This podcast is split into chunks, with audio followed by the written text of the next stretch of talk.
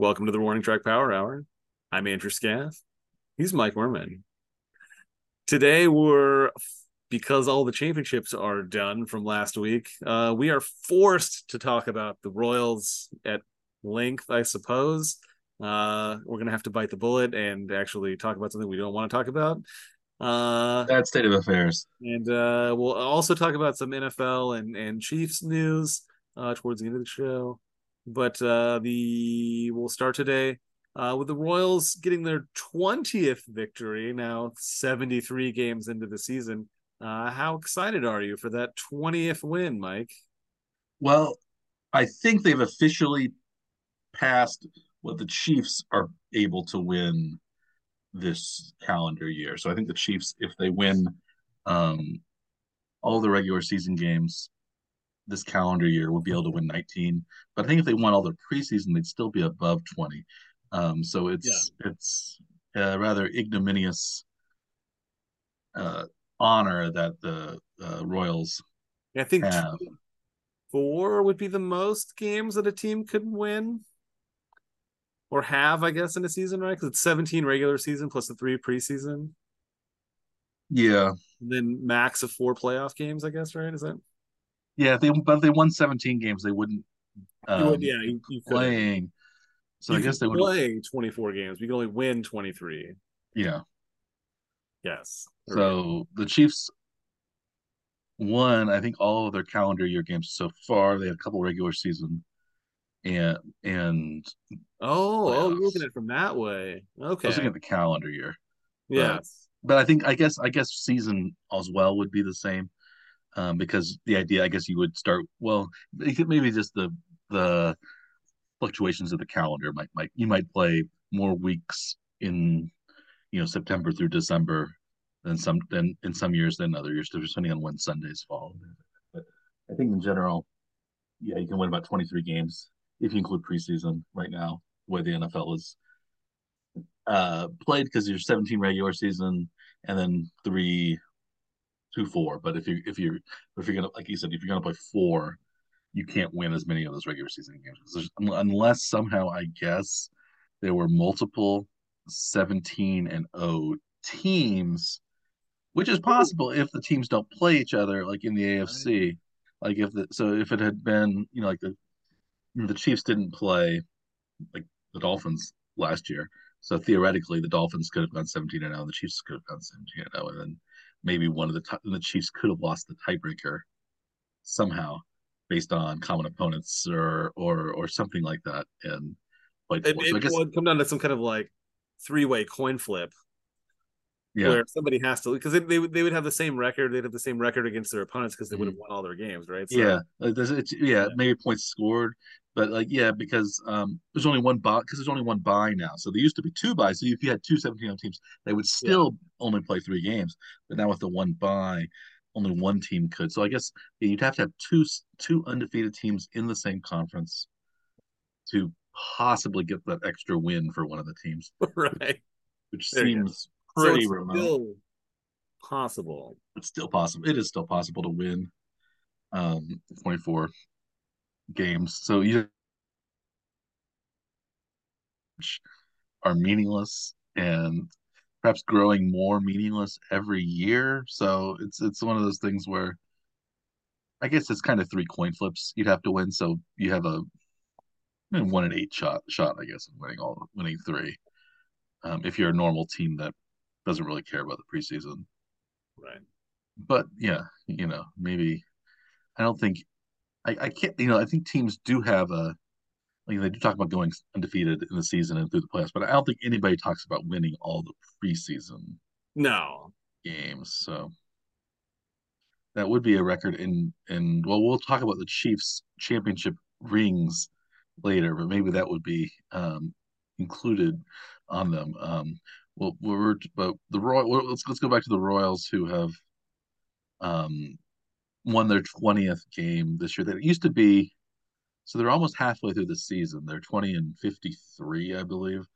Correct. And so it's seventy three games. So only eight more games to the halfway point. And I think there's I think we calculated earlier before the broadcast.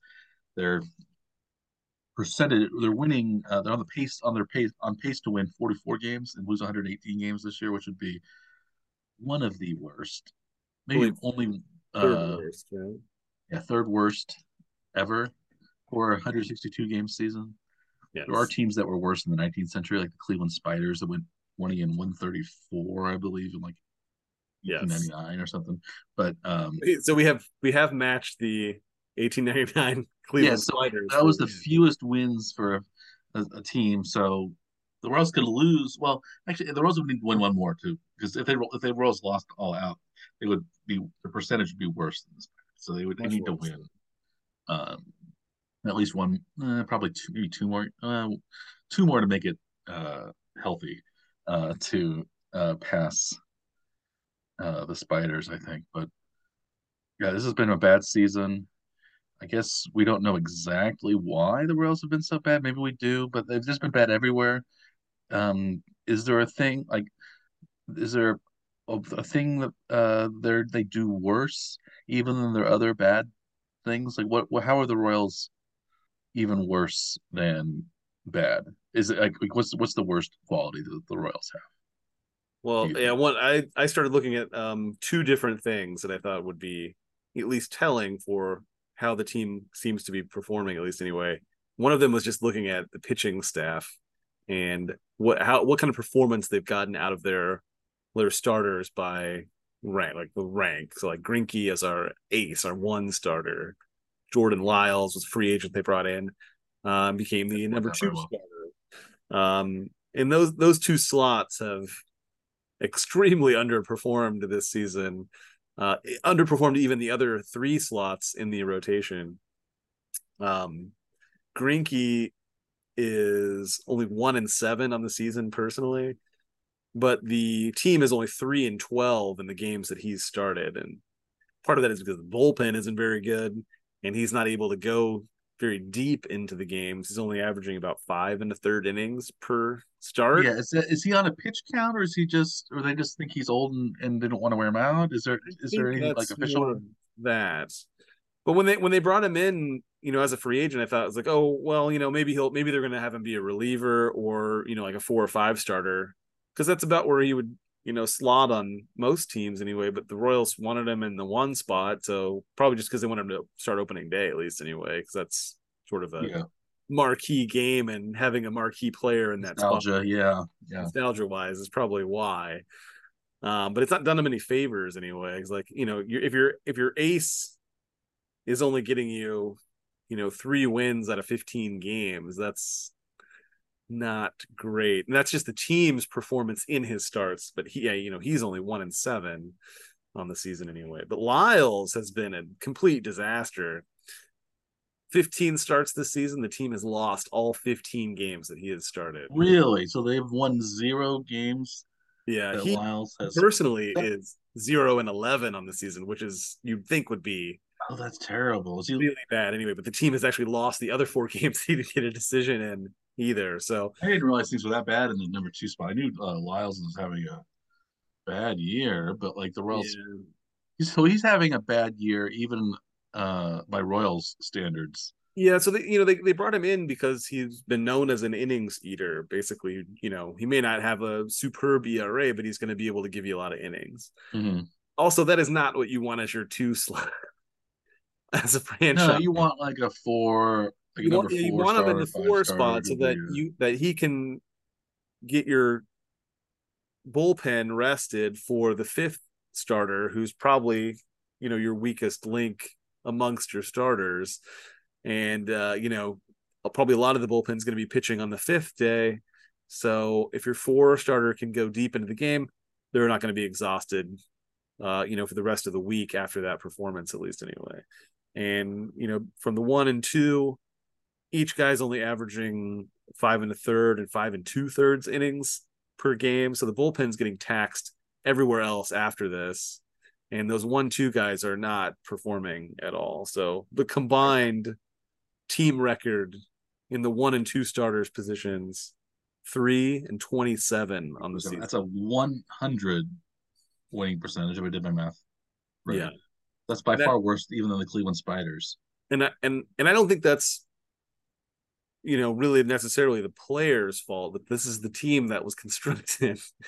you know, with this intention, at least anyway, it just seems like the the order of which the players are being, you know, used is not correct, at least anyway. It wasn't correct before the season started, and it's definitively incorrect at this point in the season anyway. But you can't you can't change it now because like the rotation order is fixed um for days off. So the, the next chance you have to reset is um you know the all-star break, uh, which doesn't come up until July. So uh we'll have to see how they come out of that all-star break if they re if they reset the the positioning at least of the starters. The three, Yeah, four, now- five positions have been much better than the the one, two, at least anyway. Keller was started in the three spot. The team is six and nine in that three spot starter. Now that now that Lynch has taken over, who's healthy and taking over, and who pitched He had a good game tonight. He Well- uh, seven innings, uh, no runs one hit, allowed, and only one hit allowed too. only one hit. Okay, Yeah. Yeah, the Royals almost gave it up with some shaky bullpen work, but they managed to pitch the 1-0 shutout against Detroit um, in Detroit tonight. So that was their 20th Yeah. win. So, so, but the three spot has done okay-ish. At least, at least it was sort of At least sort in of routinely- comparison, it's very good in comparison. Like, and that's if your third, you you- ideally you would think, well, your third starter is not going to be your best starter. If he, if if three and four can stay somewhat even close to 500, Yeah. like one and two are supposed to be carrying it. And you, you think, okay, we're gonna have a maybe a 70 percent. You think, oh, 70 percent winning percentage when our first starter pitches, maybe 60, second 50, 40, 30, and that would uh, on average get us to be about 500 um, if we have the five starters. Um, Right. it probably won't be quite that, but like, yeah. So, um, but yeah, this the I, I saw that Lynn, uh, I mean, uh, I mean uh, Lyles. Um, he is number one in losses with eleven. He is three above any other major league player.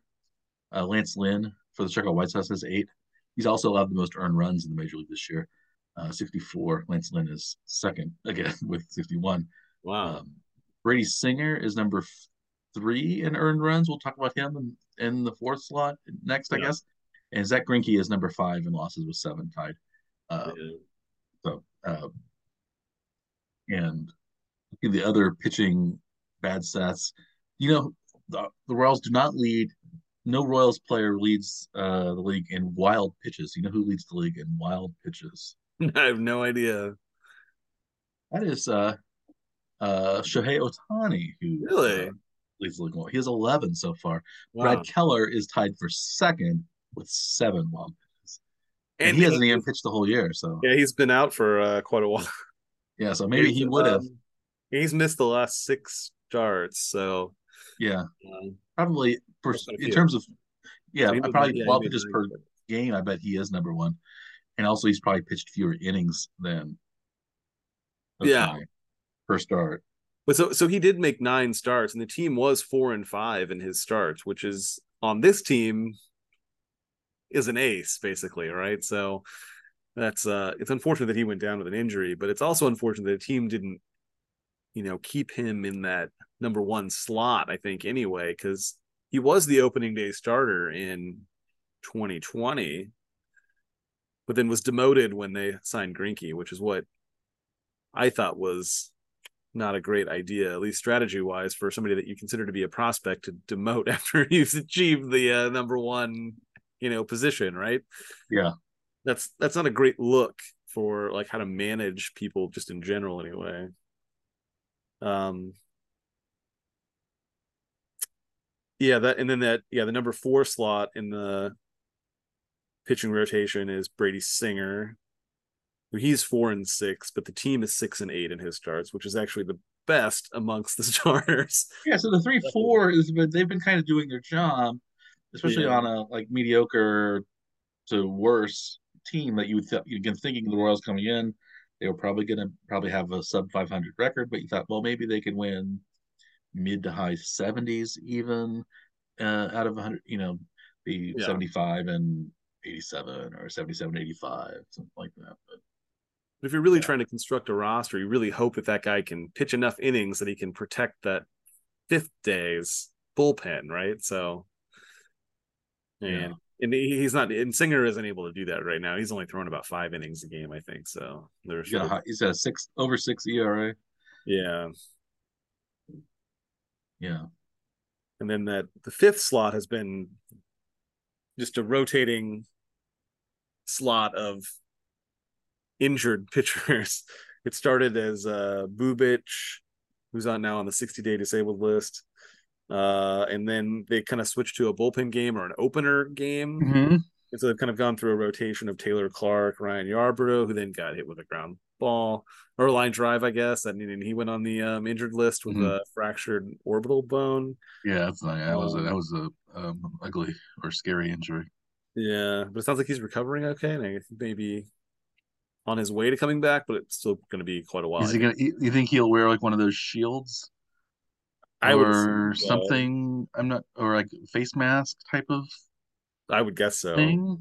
Yeah, Um, and then I uh, too if I lost. Yeah, let's see. Uh, Taylor made one start. Carlos Hernandez made a couple of starts in that fifth slot. Mike Mayers made um, two appearances there. He actually, the team actually won both of the games that he started, Hmm. uh, and now he's been designated for assignment and is off the team. Oh, he was he was doing too well, I guess, for these. So, and then Royals. uh, Staumont made one opener appearance that they won that game also. was that uh, the stout? Was that when stout? Was that the game where they almost pitched the the um think- the, the perfect game against the Cardinals? The I Staumont s- opening, So yeah, and then I think Mayers followed him in that one. Yeah, and those and so Mayers is gone though, Mayers and now off the team, and Staumont is um, on the disabled list or on the injured list. So um yeah that slot hasn't uh been terribly productive. You'd, you'd think by the rotation of players that have been in there anyway. But the team is only five and nine in those starts which is still considerably better than in the uh, number one or number two slots in the um you know in the rotation. Um one other thing i thought was interesting anyway i looked at just to be just to check I was like i was curious to see like well maybe lyle's just been really unlucky and the team hasn't scored any runs in his appearances. I actually added them all up and the team has scored 21% of their runs in his starts which is almost exactly what you'd expect for you know for uh Mhm. one fifth of the yeah, it seems about average. Yeah, yeah. so they haven't been on. worse than the other. Uh, but they but the team has given up 26% of their runs in that slot which is a hot so they've given up a lot of runs but the player that has the most um to say over how many runs are allowed in a game is the starting pitcher the Royals have given up twenty six percent of the runs they've given up. So like, for the whole So- season so they've given up. They've also given up a lot more runs than they've in scored. that start in that number two starter slot Hmm. yes So they also, yeah. So they, but they've given up more runs than they've scored total. So they're even if they give twenty one percent of their runs and one percent of the runs, they'd still be it's not equal Under. Yet so they'd still be well under 500 because they've they've allowed 100 I think I think they're minus 113 right now in run differential, which isn't the worst in the league, but that's the Oakland A's. But Yeah. um, I think like you said uh, to me earlier that the Royals should have had should have about 27 or 28 wins if uh you know by the Pythagor three Pythagor three in record. 25 maybe i think is where they they were 24 before today i think 20 they'd be 25 now with the win i think anyways Okay, so they're about five wins at least under where they should be, even being terrible. right. Right. And so that means they're doing something at least you'd think decision making wise that's costing them a few extra games.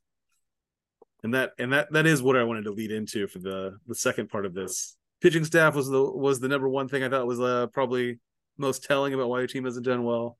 Number two is about like um how the team handles the, the lineup after a win so saturday the team won dramatic comeback they're down eight to two in the uh seventh inning and they managed to come back to win 10 to 9 in that game uh walk Yeah, off amazing win. Samad taylor his first That, game that broke and that broke their 10 or 11 game losing streak. game losing streak snapped with that with that game. Um, but the lineup I thought was it, it makes sense at least on paper anyway. They've got Nick Prado was leading off, Bobby Witt hitting two, um, Sal Perez was third, Melendez four, Olivares was DHing at five, and then Garcia, Lopez, Samad Taylor in the eight spot, Drew Waters nine. They, so they scored ten runs that day. The roster lineup set for the sec for the Sunday game then against the same team. It is an opposite-handed pitcher, but instead of Prado not being in the game at all because I guess he's left-handed, they had Matt Duffy leading off. Why I don't know, and playing first base. Why again? Why I don't know. Um, Bobby Witt and Sal Perez did the same. Michael Garcia got moved up to the four spot for some reason. Somehow Taylor, who's played one major league game, is now hitting fifth. They won the game before, so I guess that's why they moved him up. So he has to be up, up there, I guess. Sal, who was the catcher the day before, is now DHing. So Freddie Fermin is catching this game, hitting in the sixth slot. Nicky Lopez is still there at seven. Um, then they also subbed um, Blanco Blanco in in right field, uh, and so he was hitting eight, and Drew Waters stayed in the nine slot. So to me, to me, it just seems like you just won a game. Don't change anything. I, I, like, I there's yeah. no reason for wholesale changes, and and there weren't just wholesale changes like in the lineup, but they moved guys around on the infield too. So like Nicky Lopez was playing um, third base the day before, now he's playing second base this day and and like this everybody was in a different slot on yeah, the I guess you could say Sunday and in the and in the lineup. And they also made two roster moves between Saturday and Sunday, two bringing on two different players, designated one guy for assignment, sent another guy to the injured list. It's just that there were big changes that were being made, you know, one day after they just finally got this win anyway, right? So um, I think there's no consistency, and that kind of stuff drives me crazy. At least anyway, like this. Yeah, I suppose one thing for the Royals, change, but like, I don't mm-hmm. get the wholesale changes all at once. If I yeah, if I were stepping in for the Royals, I would say that Sunday at least is the usual off day that uh, players get. So maybe that was scheduled in advance or that that's just what you know that was planned. So we we move things around on sunday but i guess it doesn't make much sense when the when the royals seem to only win on saturdays maybe. And then yeah. uh, and then they switch it back and then they have a a bad um start to the week maybe. But usually I think Sunday the day game after the night game, or especially a Sunday day game after a night game, it seems to be that's that's the, that's the the game you give. Yeah, usually you know you'll give Salvi the uh DH spot or the day off or something like that. So I guess they're doing it like that. But and I'm okay with that with that, especially with Sal, but you don't need to make changes in three or four slots on the same day. You could do one at a time and you know average out those changes so they're not so dramatic in one particular day anyway. So that that's the kind of thing that like I, I find irksome at least anyway when I when I follow this team and and mm-hmm. uh, you know, to see what happens anyway. But I also know why a guy that didn't play the day before gets put in the number one slot in the lineup anyway. But that also doesn't seem to matter to them anyway. I don't know why. Are the Royals doing worse against lefties or righties? Do you know? Well, I'm not sure. I haven't really looked at the splits on that. I do know from having read the book uh, about baseball statistics. Um, they don't think the righty lefty matchups are meaningful until you have enough at bats to know that there is a split as a hitter against same or opposite sided pitching. So, since all these players that the Royals are using on a day to day basis are very young, you shouldn't assume that a guy can't hit same handed pitching because you're biasing him against it for later in his career too. You may actually be ruining their chances of being a more balanced player as they develop by coddling them at this phase of their development. And since this is a very much a learning year, I think they're doing more harm than good by trying to protect players uh, from handedness of pitcher yeah, like you had said, like like if they only face right-handed pitchers, of course they're going to be better at right-handed. But they never actually learn how to face face a left-handed pitcher when they come into a, uh, that that situation later.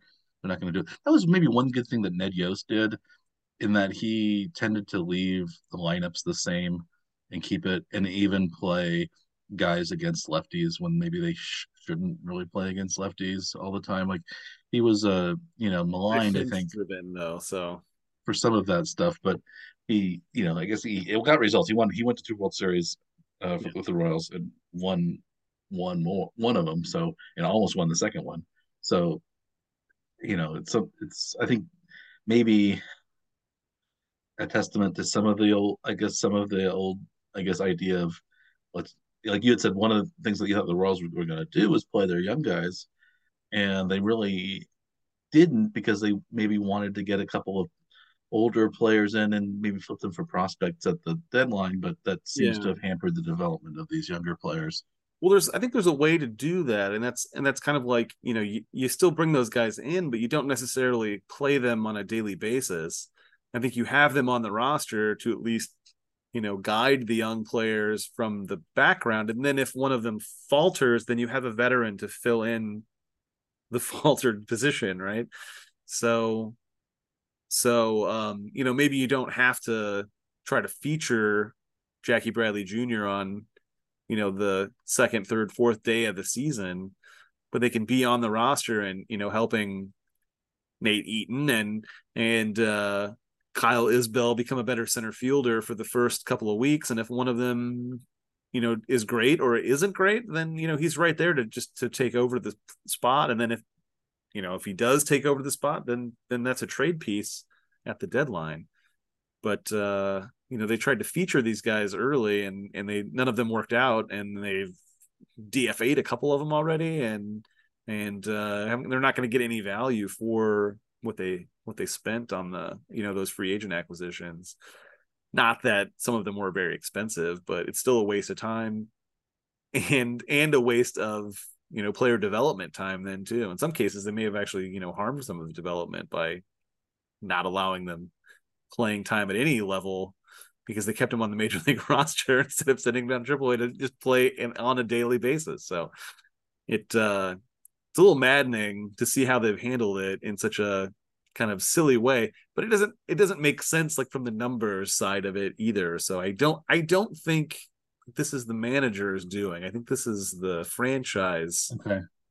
um philosophy that's harmed the team. I was just going to ask if you thought that you know we thought earlier that Matt Quatraro would have to do really, really, really, really, really badly this first year to lose his job, and right now this the team is doing really, really, really, really, really badly. Is his job in jeopardy? Do you think? If let's say the World's finish with under fifty wins, is it? Yeah, if if you're competing for an, a major league record for losses in a season, um, your job has to be on the line, no matter who you are. First year, second year, tenth year coach, they're all going to be, you know, having to justify their position at least anyway. Uh, I don't think he's likely to be fired. I don't see how they can finish with, you know, this badly, but I mean, some of the things that they do are um, just seems like they're trying to lose in some way rather than that. It's like, you know, you win a game and then you change your lineup dramatically the next day. It looks like you're punishing players for winning, is what it looks like. Yeah, we saw Mike Mayers isn't on the team anymore. He was uh, instrumental in that big win. I, I, I, just just going back to the manager being fired. I, I, I was it's curious just now. I looked it up. Um, the worst team in the 21st century so far has been the 2003 Detroit Tigers. They went 43 and 119. That was Alan Trammell's first year as manager. He was given two more years. Um, the team in 2004 finished 72 and 90. In 2005, 71 and 91. Managed three seasons, uh, but not. Um, was that that was was that Verlander's first year too? That 2003 team? I'm sorry, what was that? Yeah. Was that Verlander's first year? It was. I think Verlander started the year after. I'm not sure. It could have been. That was the year they had a lot of young pitchers. That was like the Mike Maroth. Um, so Justin Verlander started 2005. Okay. So uh, 2003 Tigers lineup, starting lineup. Let's just look it up. Um, their uh, pitching staff was Nate. Cor- it was uh, they had a young pitching staff. It was Nate Cornejo, Mike Maroth, um, were 21 losses. number one, number two stars. Mike Maroth had 21 losses that year. Yeah. Nick Cornejo had 17. He was six and 17.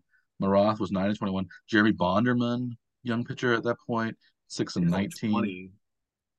Yeah, so three te- three of the their top three pitchers averaged 19 losses. Yeah. And in uh, modern baseball, it's tough to win or lose that many games. It's tough to win 20 games. It's also tough to lose 20 games. And and and uh, it was yeah. It, they each only had they didn't have the full complement of starts even. Uh, Jeremy Bonderman went six and 19 and 28 games started. So I Yeah. don't know how that quite works, but Maybe he piled up some losses and in relief appearances though. Just that's possible too. by by chance. 33 total games, so maybe he had a few relief losses. I don't know. And He that had was, five that was other games. year in the league too. That's what's really tough about that. Yeah, Mar- so like Maroth was supposed to be a up and coming pitcher. He never really amounted to a whole lot. His well, he was terrible that first year, but or that year, but he wasn't. Nate Cornejo, um, So he he made his first Bonderman made his first 27 starts. And then then they made him into a reliever. They switched him to relief for the last couple weeks of the season. And but he did not take any losses as a reliever. All the losses were as a starter. Okay. So the, the the Tigers, by the end of the decade, the Tigers were were a solid team. Even by 2006, so they so they they got rid of um, Tram after three years. Then they got Jim Leyland in, and they finished 95 and 67 and lost the World Series in 2006 to the Cardinals. And then uh, they finished 88 and 74, just out of the wild card, I guess, at that point. Um, 74 and 88 in 2008 um, 86 and 77 the next year under Leyland, 81 81. So they, and then they won the World Series again, or in the ALCS again in 2011. So that was, I guess, the when Melky, when uh, Miguel Cabrera was really um, starting to play Yeah. a lot for the team. So his his first year with Detroit was 2008. Um, he began his career with the with the Marlins, but I Right. I think most he was really good with the Marlins, but I think I think most of us remember his years with the Tigers. I guess he's still technically with the Tigers. He hasn't He been is. so good this year, but um, They played Definite. yesterday. I, know. I remember seeing him in, in the game yesterday. yeah, I don't know if he played. Well, he didn't because if he played today, he didn't score. They, you know, again, nobody got hits. It was only one. It was only one hit, I think, at least through. I think two total. Yeah, there was one hit in the Yeah. ninth also off off of uh uh Bar Scott Barlow. Yeah. Okay. But yeah, still. Yeah. So yeah, they're not looking so good. There are plenty of way like you know ways to figure out what is going wrong because there's a lot of things to point at as uh you know to what's faltering this season and causing all of these losses. Uh but the uh management is not helping i don't think much. And you can tell that just with the difference between the uh actual win-loss record and the expected win-loss record from the uh run differential Are are do you, is does it have anything to do with? Do you think that the new stadium being moved? I think that's somewhat news we haven't talked about was that there are we're down to two potential stadium sites for the Royals.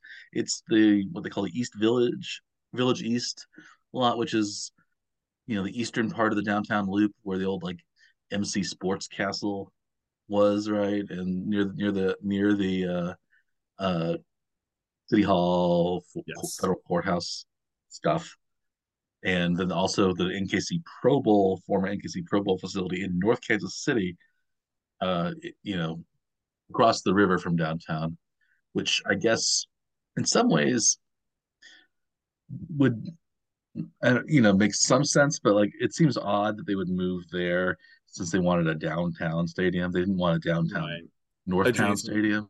right i You think know, the, maybe maybe the um advantage for having North Kansas City would be the skyline of Kansas City would be right behind the stadium in the uh, TV shots, at least anyway. yeah, So that that may be, you know, something they're considering at least. I don't know. But it is Yeah. it is a weird it is very strange that it's that the North Kansas City site's still on the list and it's you know down to just- Yeah, I guess so. It, it seems like they're I don't they're destined not to win, but I guess if something happens with the Village East, I don't know. But like, yeah, it's it's strange to me, but I don't know if they're like if is this the new new ownership? Like, we don't really care what's going on the last few years at Kauffman. yeah We just want a good team to be ready for the new stadium. We're just gonna But I don't, I don't see what the team's record has to do with moving the team. All I know is it makes people complain about like, well, if you want a new stadium, you then you have to like win games. That's the argument I hear a lot. I don't. I think that argument is asinine. It's like people Mhm. will go to the games wherever it is as long as it's in town and they can get to it. Mhm. I think more people will go to more games if they can get to the get to the stadium more easily and a more centrally located stadium seems like you will have a higher base attendance no matter what your team's record is. Yeah, especially we if you have like a stadium that is walkable from some people's residences. Yeah. You know, not that many people live downtown, but more people live live downtown than right by the Truman Sports Complex, which is No, no one lives there. between Kansas City and Independence, kind of, but Raytown. But it's like nobody, yeah, nobody lives right there. You can walk from the, you know, And I don't know that anybody would want to walk from the nearby areas to the stadium though either. Yeah, I used to walk sometimes, uh, park by the uh, Dixon's Chili Parlor or in one of the hotel uh, Yeah. Denny's lots or something. But then they kind of cracked down. But that but that would be like on a game day where you'd be okay walk because there's lots of people around. But yeah, yeah, in any other day, it's probably not the greatest place to go walk anyway. There's a highway right there anyway. So yeah, it's true. Yeah. Did you ever um did you ever eat at Dixon's Chili? Have you eaten there? Mm, no, never did. It's interesting. It's an interesting place. They have, at least they did before before COVID. I don't know if they still do now. They had all you could eat tacos at Dixon's Chili. That was that was pretty good. So like you would use the they would use the chili meat. Oh. Dixon's does it differently because like they you like assemble the chili. It's dry and it's like meat, and then you add beans and like and you can pour like juice and stuff on it, but it's like a drier chili. Huh. So it works really well for tacos. So you can like use the chili meat in the taco shell, and then you get like you know cheese and lettuce and stuff. But it's yeah, it was pretty good when I had the all you could eat tacos at Dixon's Chili. But that was probably ten years ago. I don't know if they do that anymore. But I don't even know if it's still there. I don't. I assume it is. But there used to be several Dixon's parlors around. Um, uh, that was one of Harry Truman's favorite uh, restaurants. Yes. and apparently Dixon's Chili. There's still one on East Highway 40 or 40 Highway. If we're from Kansas City, we say 40 Highway. Um, Yes. do you, do you, do you say 40 Highway? Or do you say Highway 40 like a I normal? think that one. That one's Forty Highway. That's just 40 it's Highway. called. 69. It's 69 Highway, 40 Highway. Right. Um, I don't think most people say 210 Highway. We say Highway 210. I think so. I don't- 160, 169 Highway. It's 169 Highway. Yeah. Um, sometimes Highway 169 maybe, but 71 is it 71 Highway? You just call it seventy one now. I think anyway. Yeah, I think It became it I-. They it became I forty nine farther south. Right. So, um, Yeah. I just I just call them by the highway numbers, except for forty, which we still call forty highway. Yeah. twenty four highway, twenty four. Uh, Yeah. That's another one. Yeah, I think that gets that name too. yeah, it's funny. It's one of those quirky kind of Kansas City area things that. Um, I guess so. But that's just the name of like the street, though. It's actually called Forty Highway, right? Not. It's not just Highway Forty. It says it on the on the on the street signs. Forty. Yeah. I'm sure that comes from the weird parlance of Probably. Kansas City, where we say they say it. It's one of yeah. You think of Kansas City as being somewhat um like you it would have it's it's middle America, so you think it has like the kind of average speech of everybody, but there are little quirks like that. But Yeah. I like the 40, 40 highway. Yeah. Yeah. Uh, the 69, 69 highway, 40 highway. 20, yeah, there's yeah, anyone that ends. Yeah, they don't say you never say four, they never say like 70 interstate though, or right. um Maybe maybe you should start saying it that way and see if it catches on. or 435I rather than I 435 or something, Right. which would be funny, I think. and yeah, I'm sure there's other ones that that um like I can't think of right now, but Hmm. so the, the um right now, yeah, the the stadium is where it is, and it's right next to it's right next to Arrowhead. I for guess for another seven years. I mean, this isn't Yeah. a new thing that's going to happen like overnight. This is a, GEHA Field at Arrowhead. a yeah. long term plan to get the stadium moved. Yeah. Anyway, It's it seems like it is a done deal. Basically, is that is that the is the kind of No, no. assessment? I think the main thing is that the owner has indicated that his intention is to move the the stadium. But I think it. I mean, a part of it is that you know the Chiefs are going to want a new stadium too, and and uh, you know if the Royals move, then the Chiefs can use the old Royals stadium. If they knock it down, then they've got a place to build new Arrowhead Mhm. without having to find another site to relocate. Yeah. Also, because there's been talk of them, you know, the- you know, KCK trying to steal the Chiefs, which I think it will be a cold day in hell if that cesspool ends up with the Chiefs. Well, they have they have the they have the uh, Sporting KC. They have the, I guess, is is the NASCAR track is that as big as it was? Is it like are, is are the races still big? they have like two races a year, I think, there, but it's largely unused most of the time. But there, I mean, there is a big complex of you know restaurants and and uh, shopping areas that that Village, you know developed West. around that. Um, the the big thing that moved over that way was the Cerner headquarters, though, where the state of Kansas ponied up two hundred million dollars in start funds to uh, construct a campus for Cerner before uh, the pandemic, and uh, Cerner has not only not occupied it, they have now sold the company to Oracle and are more or Mhm. less leaving most of their buildings and going to a more work from home or transitioning to a work work for Oracle from Oracle, I think is what's going to happen. So because you know North Kansas City is losing the actual Cerner headquarters uh Hmm. officially. I think they're Are mov- they? They're like consolidating all of their workforce to the Grandview Triangle. Okay, so where the old um, Marion Labs, Yeah. Marion Merrell Dow, um, Quintiles was. Or my dad, my dad used to work work there for, uh, some down at down at Three Trails Crossing, right? Isn't that what it's called now instead of the Grandview Triangle? Uh, is it? I don't know. I think it was three. I think they tried to call it Three Trails Crossing, and like I don't know if you listen to traffic reports anymore because I, I lived there for a while, but I think um, Yeah. it didn't quite take off. But Yeah. I try not to go down that way because it's uh yeah, I'm, loo- yeah, on Wikipedia, I'm looking it up. So the Wikipedia article is called Grandview Triangle, but it says the Three Trails Crossing Memorial Highway is the official name for an interchange in South Kansas City, Missouri, that was once considered one of Missouri's most congested locations, although it is known as Grandview Triangle. It says it is known as Grandview Triangle. Isn't it the Grandview Triangle? I think so. I always hear it with the article. I've never heard it without the article. Yeah. I think it's always good that. that sort of thing, but I it's it's They can call it whatever they want. People are still going to call it the Great Triangle. They're always going to call it Sandstone, even though it's the Azura Amphitheater.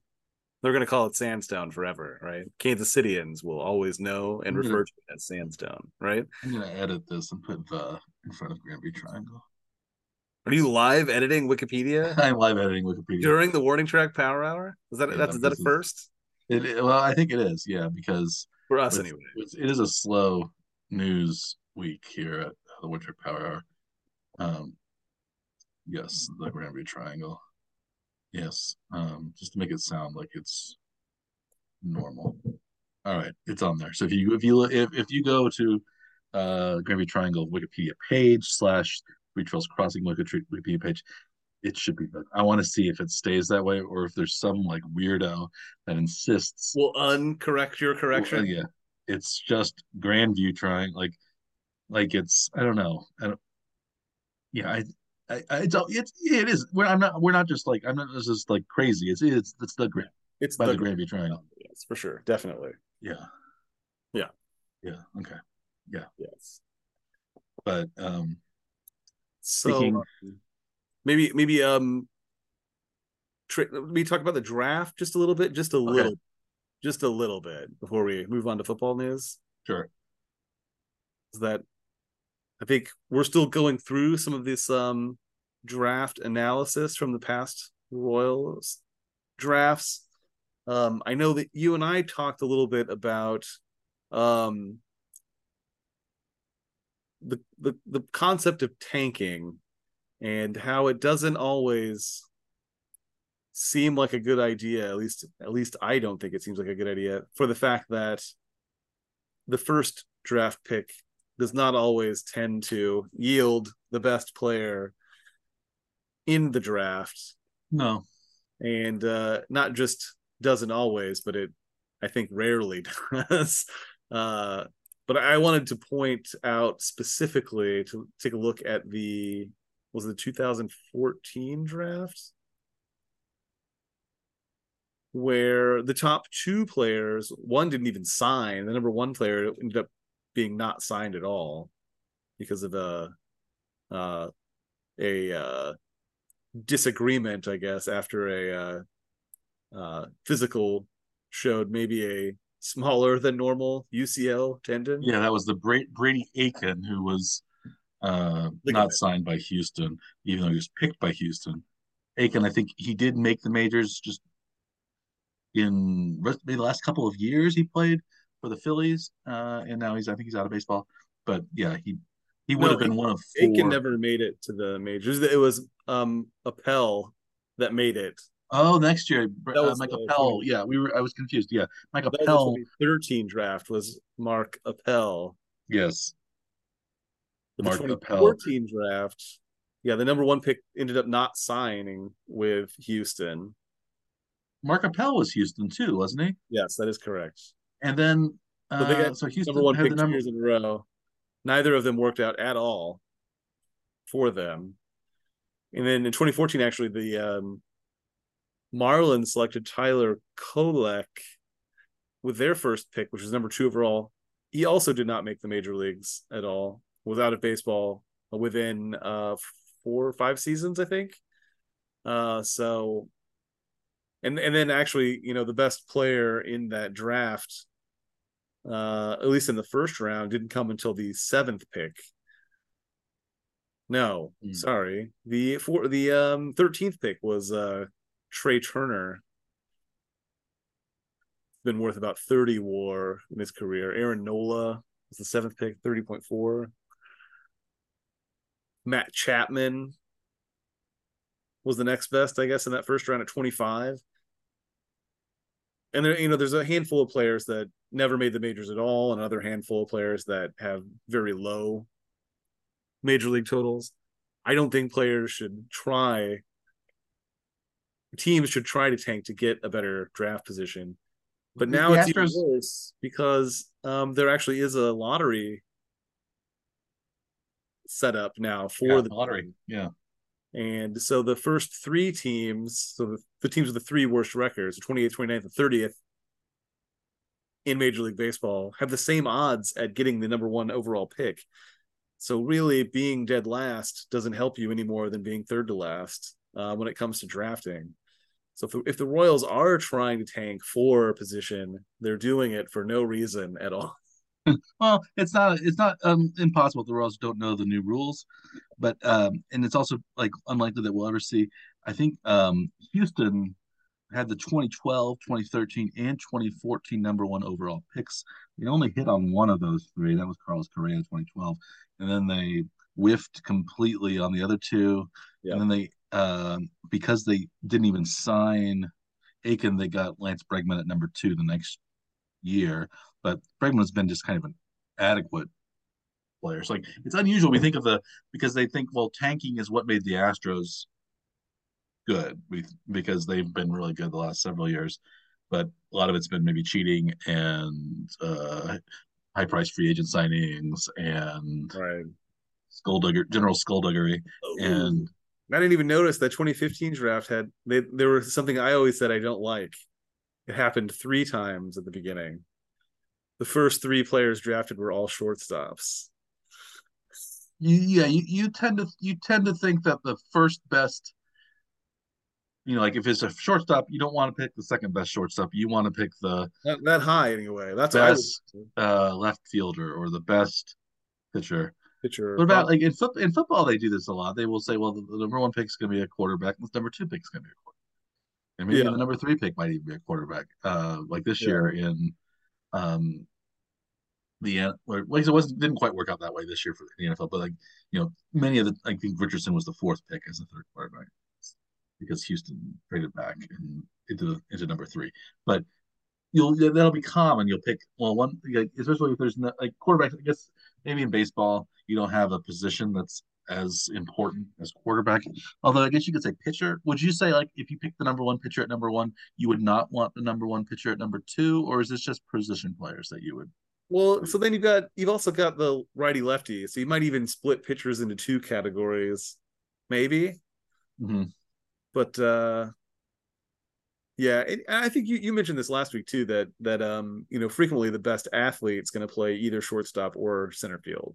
Yeah, and so it may be that a lot of players are listed at center field or shortstop, but they may not end up being a center fielder or shortstop in their career as they. Like Moustakas was a shortstop when he was uh, picked up, and, uh, drafted, and he, of course, looking at him now, you would say that guy would never be a shortstop, but maybe at yeah. Chatsworth High School, uh, you know, he well, he's also in high school, so he probably didn't, you know, he was not as stocky then as he would become. But I guess some of the players like Hosmer was a first baseman from the beginning, but maybe you have your big power guys at first, and then your like athlete guys at short or um center maybe center. Sometimes you have maybe you have a, it seems like maybe catchers are more. I don't know. Do you put you a good pitcher, a good player catcher, more than in high school than you do in? You think they certainly could, um, but yeah, the catcher position doesn't in at least in this draft that I have up right now, 2015 draft, weren't there guys weren't drafted super high at the catcher position. There were only two catchers in the top in the first round, and that includes the 12 supplemental picks too.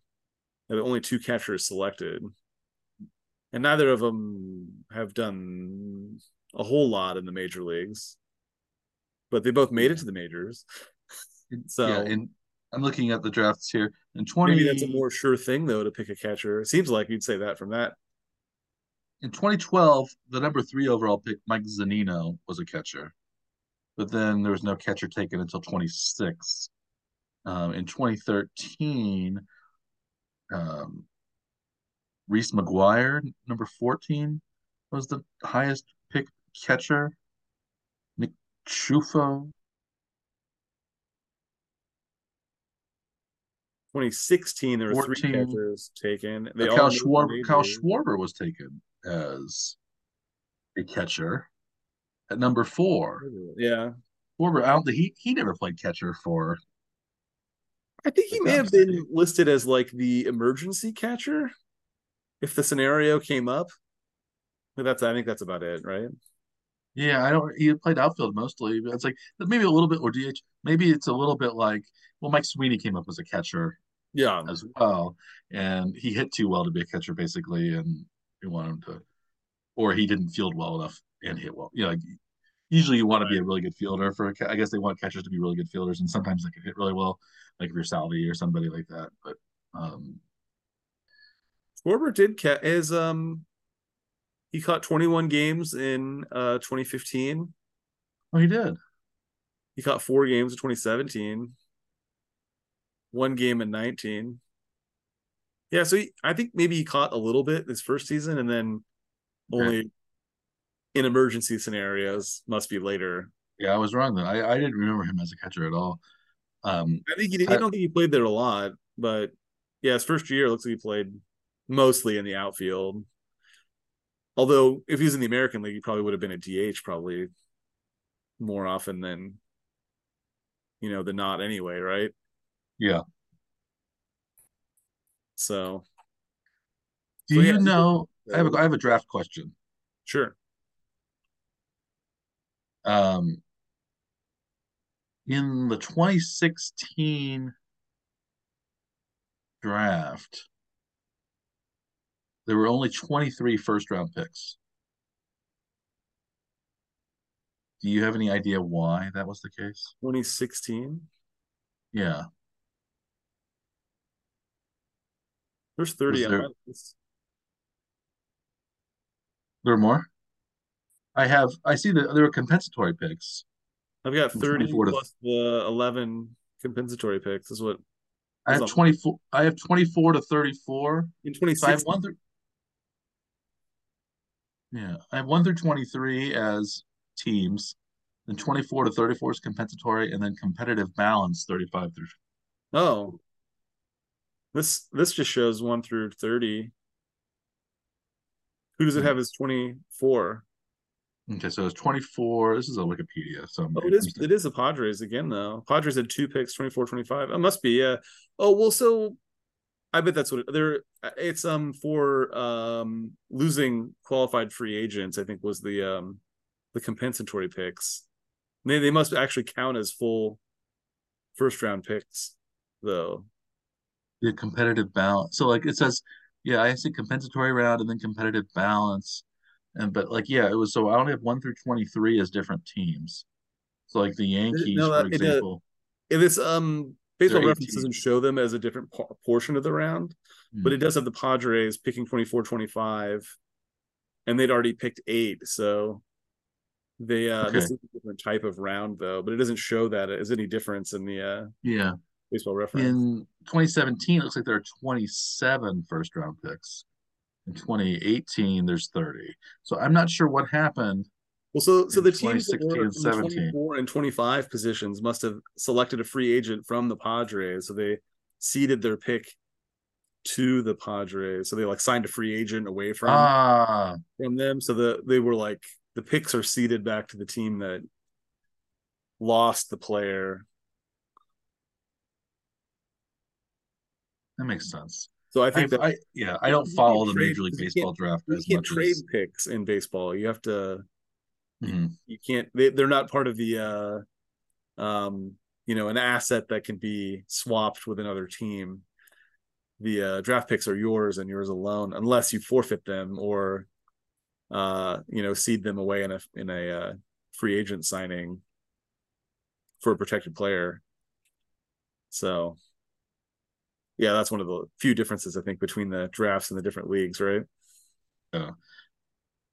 but but for the uh, Royals, they did when they got Drew Waters, they did sort of trade a draft pick to get him last year.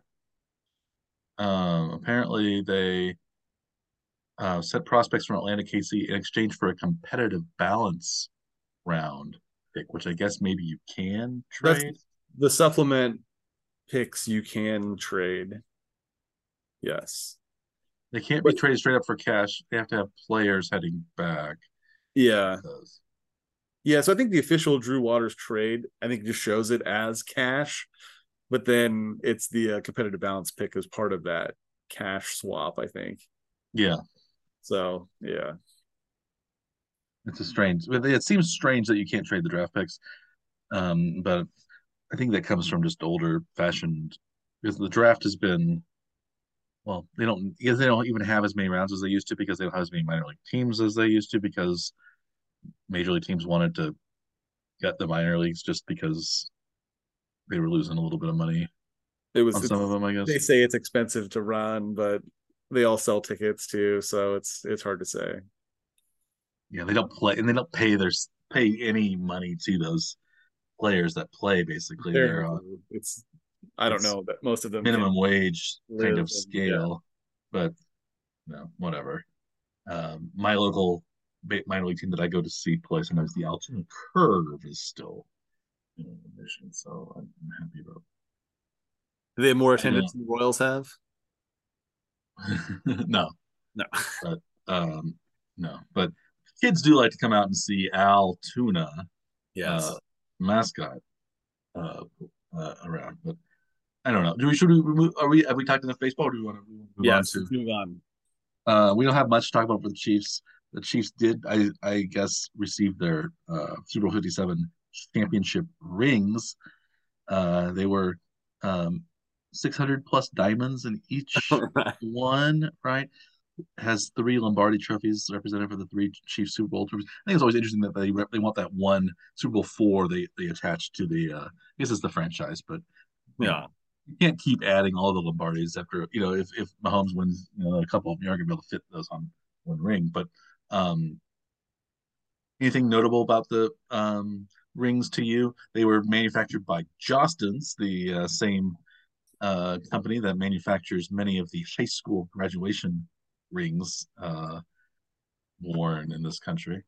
Um, you think it's Our funny? class rings, I believe, were Jostens. So we basically have Super Bowl rings, right? Is that? I, I, didn't get a class ring, so I didn't. I don't. Do you have a class ring? I think so. Somewhere, maybe. Yeah, I, I, you've done many more things besides graduate from high school, and so you don't wear. Yeah, I didn't. don't, I don't know that I ever wore it ever. Maybe even at all. I don't know. Jostens had a uh, is is the major as like we learned today two major rivals in the class ring slash graduate graduation regalia paraphernalia um, uh, business, and one of those is Herff Jones, which I had known about, but there's apparently a third company that um, Jostens competes against, along with Herff Jones, who they actually sued at one point, the LG Balfour company. Uh, do you know any of these companies besides Jostens? No, I, perf- yeah, I didn't know anything about most Yeah. really any of them. I mean, I knew of Jostens because they make class rings, and that's probably about it. No, But yeah. So they're who owns Herff Jones, though, Mike. well, we uh, it was once Herff and Jones, uh, two men came together with an with a vision to uh, you know construct quality, high quality class, class rings for high school graduates around the country. But eventually, I believe Herff Jones was purchased by different conglomerates, but most recently purchased by Mitt Romney's old company, Bain Capital. Um, it must be a good investment if it's Bain Capital that, that owns it, right? It has to be. It's a many billion dollar company, right? Do you think Romney has a? Do you think Mitt Romney wears a Herff Jones ring? Probably, probably has to, doesn't he? Yeah, I don't- probably- Does he still work for Bain Capital? I don't know if he's still. I guess he's a senator now, so he probably can't work for Bain. I think he's contractually obligated to from from his time there to continue to wear Herff Jones. Yes. Probably, So right? So it's in the it's in the halls of power, Herff Jones. You think maybe jo- does Jostens have a similar um, connection to our country's elite? Ooh, I don't know. Do Herff they? Jones was was this close to the presidency. Uh, is that what we're saying? That's I think so. That is I think that is what we're saying. So I guess we so but but the Chiefs still didn't go with Herff Jones. They went with Jostens uh, to design uh, their rings, and I yeah I, I I just find it funny that Jostens does, does Super Bowl championship rings and 1997 uh, NKC high school graduation rings. Jostens is only owned by a what a slightly smaller conglomerate than Bain, or is it larger? Do we know? Um, Platinum Equity. Platinum Equity. Well, I haven't heard of Platinum Equity, so uh, They paid over a billion dollars for uh for Jostens. Yeah, Platinum Equity was founded by a guy named Tom Gores, born Tufik Georgius. Oh, He's Arabic. He's born in the city of Nazareth, uh, now in Israel. Uh, he oh, so he was uh, Tuf- Tufik Georgius uh, was born in a plastic in a, in a practicing Catholic family with a father of Greek descent and a mother of get this Andrew Scaff Lebanese uh, descent. So he might be one of your uh, countrymen, uh, one of your maybe one of your family members. So maybe Yeah. that's why you have Jostens uh, uh, kind of uh, brand loyalty because maybe I'm genetically Lebanese tied to Jostens in some way. Um, yeah.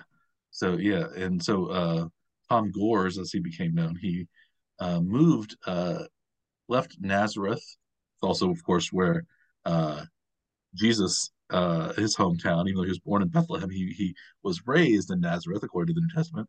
Tom Gores um, left Nazareth uh, and moved to Genesee, Michigan.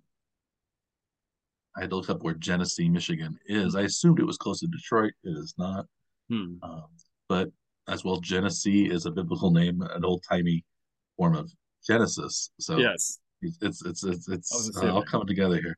And of course, Mitt Romney has his interesting sort of uh, Mormon uh, heritage uh, as part of Bain Capital, and also from Michigan. So So uh, Bain Capital is about five times the size of Pla- Platinum Equity. uh, Bain, 165 billion dollar fund. but, but platinum, the platinum equity also has the metal platinum in its name. So do they Yeah. think that that that uh, But it's only worth about 36 billion though. To Bain's 165. ooh yeah, Bain is So bigger. we've got an edge. Yeah, Genesee, Michigan. It is. I, yeah. There's a Genesee, there's a Genesee beer in this part of the country, but that's from Rochester, New York, Ah, because the Genesee, I believe the Genesee River flows through. I always like to hear the name Genesee when it kind of it seems kind of it rhymes with Tennessee, but it's also sort of old timey, like in uh, "Oh Brother, Where Art Thou?" They mention uh, when um, have you have you seen you've seen "Oh Brother, Oh, yeah. Brother," when um, John Goodman is uh, the Bible salesman and yeah. he sells the uh, the good book from Genesis to Revelations, as he says, and he beats up Everett and Delmar and smashes the toad that they think is actually uh, yeah, they think is John Turturro. But Yeah. It's great. It's a great movie. anyway, anyway, so uh, but we're, we're we're really stretching here to go for uh, content. Um, Did, did you like the uh the the rings then? Were I, was I I think they're fine. I don't know. They're they're too gaudy. you like the detachable portion that could become a pendant? Oh yeah, it can become a uh, a miniature pendant. I guess. I don't, is that better? I guess it's it's. Does it come? Do you, does it come with a chain though? Does that part of it, or do you have to supply your you, own? you might have had to supply your own chain. Hmm. But the ring, what was left after you detached, though, had like the arrowhead, um, you know, stadium grounds on it with another trophy. So it was still like, even if you took the, you know, gaudy diamond part off the top, there was still like something there that was like, you know, to look at. Oh, that was Ooh, interesting. so it's a little bit like the um, detachable face of a car stereo that you, s- you would take off so a thief would not steal it, Yeah, but you still had the stereo. You wouldn't have to carry the whole stereo.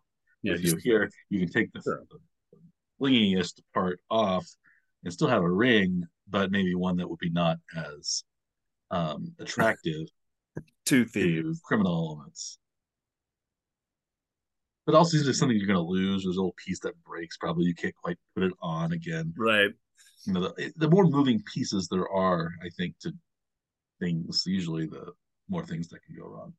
No, I, You know, um, but no, but no microchips or anything. So no microchips. Um, but one person who did not receive a Super Bowl ring because he's he left the Chiefs right before this past season was Tyreek Hill, who's in perhaps another kind of legal uh, sort of involved in maybe some more legal trouble. He apparently, I looked at this a little bit more closely. He slapped a worker at some marina in hmm. Miami in the back of the head, like a uh, you know, um, and and a now stevedore. was it a stevedore? No, it was a marina. said, it was not a stevedore. not a Yeah, it wasn't a longshore. It was not a dock. It was it was a it was a charter boat operator or person, and I don't know why um, Hmm. he uh, hit this person, and law enforcement is investigating. This happened on Sunday, apparently. Hmm. according to the things I've read, the guy is not pressing charges, although I don't know what happened. Did anything happen? Remember when Davante Adams uh, ran into the guy when he was leaving the field uh, this past season? Oh yeah. Did that, anything happen with that? It sounded like there was a potential suit, but I don't know if they actually brought it or or uh, if they just let it go or what. I don't know. No, I don't know. It says the court date has been rescheduled for June 26th in an older article. No, it's maybe that's like there's still something going on with that. So maybe maybe we'll have to, maybe we'll, that will be updated uh, by the time we are uh, Yeah, that'd be next Monday. So are uh, these sort of run-ins that with low lower level uh, workers and uh, high-priced wide receivers in the National Football League. Uh, they don't seem to treat the, the help uh, very well, or at least uh, working man. Maybe we should we would call them rather than the help. I think gives a bit more uh, dignity. Working class Americans, and yeah, so I don't I don't know what will happen with Tyreek. It was you know it's another incident, uh, but maybe maybe this is gonna be nothing. Who knows? But it's uh, I don't. We're, we're really grasping at straws. I think for content. I don't really have any other uh, Hmm. NFL information, or we've already uh, talked about the Royals a little bit too much for either of our likings. Especially, we would we love to talk about the Royals when they are at least doing something right, and it seems like they're doing just about nothing right right now, and even not even just kind of uh, passively doing nothing right. They're actively uh, making things worse, uh, especially given your analysis with the uh, the way the pitching staff has been handled and also the way the the uh, lineups have been handled. And so if you can't get the pitching down, you can't get the lineups down. Well, there's not much left, uh, is there? I, it's Yeah. it's those It's- those are the basics. I guess there's Yeah. fielding too, so maybe that's fielding, but the people who are fielding are in the lineup, I guess. So it's it's, they're, it's and they're also being shuffled around too. Like they're not uh, playing the same positions every day. So that's that's another thing that that drives me crazy, at least anyway. But those yeah those hapless Royals. We're getting back into like the early aughts kind of or late '90s sort of Royals. It seems like, but maybe things will turn around. yeah, Who knows? Maybe this season they will, you know, um, rally and get red red hot and win 60 games or 63 games and prevent a hundred loss season. Uh, doing so, they still, you know, like you had mentioned, they still could get that number one draft pick next year uh, based on percentages.